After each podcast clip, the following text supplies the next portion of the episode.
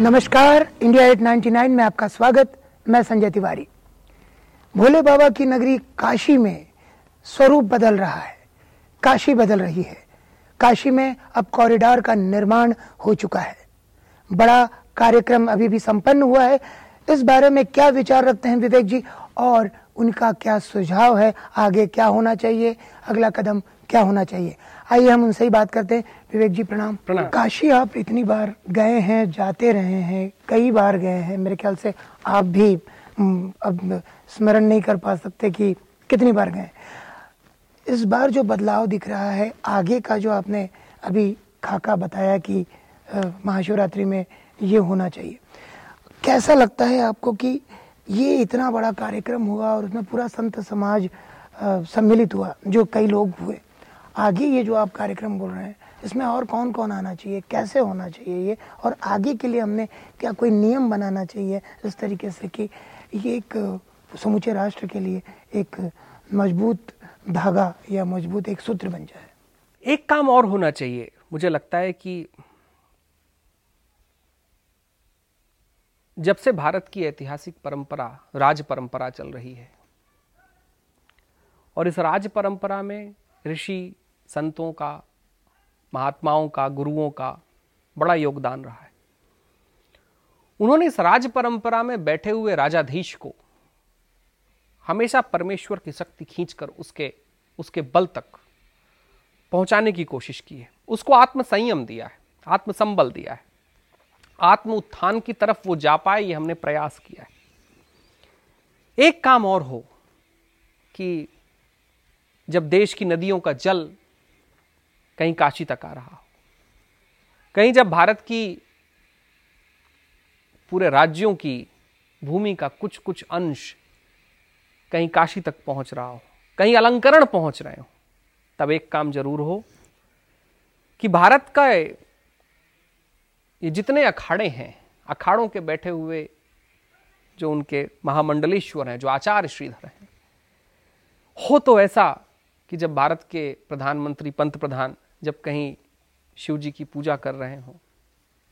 तो वेद मंत्रों का आचार और उच्चारण कहीं भारत की उस परंपरा से होना चाहिए, जो भारत की संत परंपरा है। यह सर्वदा अतिशय उत्तम आशीर्वाद देगा। यह आशीर्वाद भी देगा और साथ ही साथ ये हम जैसे लोगों को अपने कर्तव्य विमूषण की तरफ़ भी बताएगा कि हमारा कर्तव्य क्या है। एक कर्तव्य जीवन में जहाँ से परमात्मा का उदय करने की घोषणाओं का संचालन हमारा काम है, वहीं दूसरा काम है कि जहाँ से परमात्मा का उदय हो सकता है उस समाज के लिए, उन लोगों के लिए, उनके चुने हुए राज सिंहासन पर बैठे हुए, जो आज लोकतंत्र के सिंहासन पर बैठे हुए जो व्यक्ति हैं, उनको हम आत्म अनुभूति के प्रयास उनके तरफ़ कैसे देते रहे? देखिए, काशी एक है और काशी एक रहेगी।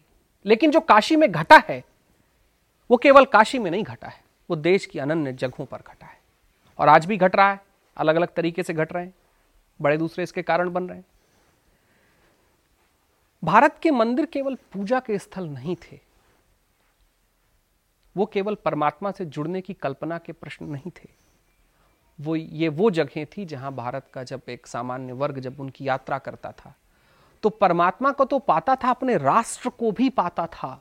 उसकी संस्कृति को भी पाता था, उसके उदय को भी पाता था। कहीं वो देख पाता था कि राष्ट्र में जो आज घट रहा है, वहाँ उसकी भूमिका क्या होनी चाहिए। हम परमात्मा के उदय की सारी घोषणाओं में अगर राष्ट्र और समाज के उदय को छोड़ देंगे तो परमात्मा के उदय के प्रकाश और राष्ट्र के उदय का प्रकाश दोनों भी कहीं दूषित रह जाएँगे। और यही भारत में कभी हुआ था। तो अभी तो काशी में एक उदय यह हमारी परंपरा का हिस्सा बन जाए। भारत हर उस जगहों से अपने आप को स्वाधीन करने की कोशिश करे, स्वराज्य पाने की कोशिश करे। और स्वराज को बिल्कुल आप राजनीतिक अर्थों मत लीजिएगा। स्वराज की जो पहली घोषणा है, वो उपनिषदों ने की थी। तो हम स्वराज की तरफ़ आगे बढ़ें। हम उतना मंदिरों से कर पाए तो एक काशी हज़ार काशी में बदल जाएगी। और यही इतिहास में जो हमारा कोई भी संकुल है, अगर हमारी कोई भी प्रतिभा है, अगर हमारा कोई भी स्वर्ण इतिहास है तो वो इतिहास इसलिए है कि काशी एक नहीं थी। काशी एक थी, लेकिन उस एक के उदाहरण पूरे देश में मौजूद थे।